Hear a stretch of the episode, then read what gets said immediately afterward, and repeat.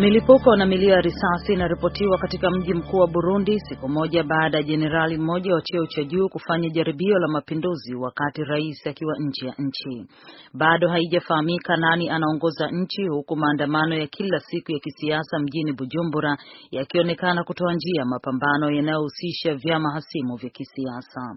Mashahidi wanaripoti mapigano makali hii leo kuzunguka eneo la redio ya taifa ambalo hadi hivi sasa bado lipo mikononi mwa wafuasi wa rais.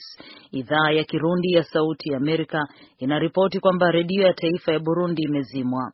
Saa moja iliyopita redio hiyo ilitangaza ujumbe kutoka kwa Rais Pierre Nkurunziza ambaye alisema bado yupo madarakani na kwamba jeshi linamuunga mkono. Wanamgambo wanaoshukiwa kuwa Boko Haram wameshambulia kaskazini mwa mji wa Maiduguri nchini Nigeria, shambulizi lao la kwanza kwenye mji mkuu wa jimbo la Bono katika kipindi cha miezi miwili.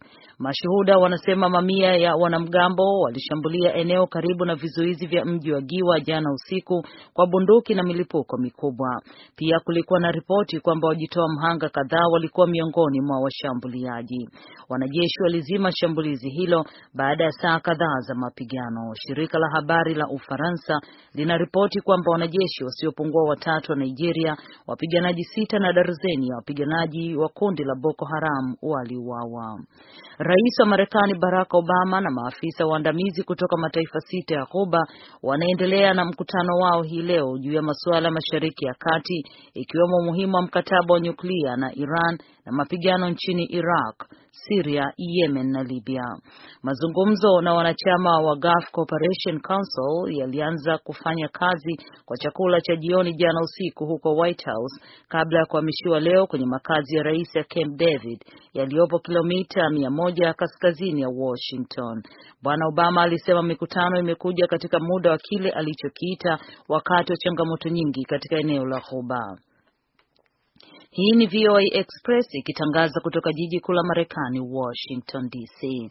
Kundi la Taliban limedai kuhusika leo kwa shambulizi moja la saa kadhaa kwenye nyumba ya kulala wageni katika mji mkuu wa Afghanistan ambalo liliua raia kumi na wanne wakiwemo wageni kadhaa. Mkuu wa polisi wa Kabul Abdur Rahman amesema shambulizi lilianza jana usiku wakati watu wenye silaha walipoanza kufyatua risasi kwenye jengo la Park Palace Hotel wakati wa sherehe za wageni. Saa tano baadaye zilimalizika kwa polisi kuwaua washambuliaji watatu, alisema. Ubalozi wa Marekani umesema raia mmoja wa Marekani alikuwa miongoni mwa waliokufa, huku maafisa wa India wakisema raia wanne wa India waliuawa. Taarifa ya Taliban inasema wanamgambo walilenga sherehe hizo kwa sababu ya kuwepo kwa Wamarekani na kwamba shambulizi hilo lilifanywa na mjitoa mhanga mmoja peke yake akiwa na silaha za kisasa.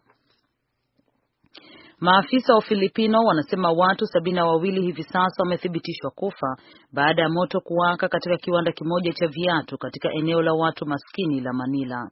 Darzeni ya watu pia walijeruhiwa wakati moto ulipowaka kwenye kampuni ya Kentex ambayo inatengeneza viatu aina ya kanda mbili. Haijafahamika wazi ni watu wangapi kama bado wapo ambao bado wamepotea.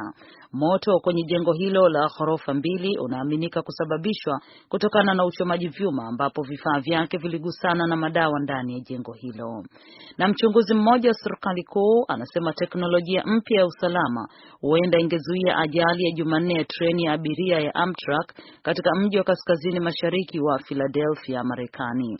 Mamlaka ya taifa ya usalama na usafiri NTSB ilisema treni huenda ilikuwa ikisafiri zaidi ya kilomita 160 kwa saa, angalau mara mbili ya mwendo unaotakiwa katika kona, mahala ambako ilipata ajali na kuwa watu wasiopungua saba na kuwajeruhi mia mbili wengine, baadhi yao wapo mahututi. Mfanyakazi wa NTSB Robert Sumot aliomwambia waandishi wa habari kwamba eneo ambalo ajali ilitokea alikuwekewa mfumo uitwayo positive train control ambao unatumia GPS na vifaa vingine ambavyo vinapunguza mwendo wa treni kama treni inazidisha mwendo au ipo katika hali ya hatari ya kugongana na treni nyingine.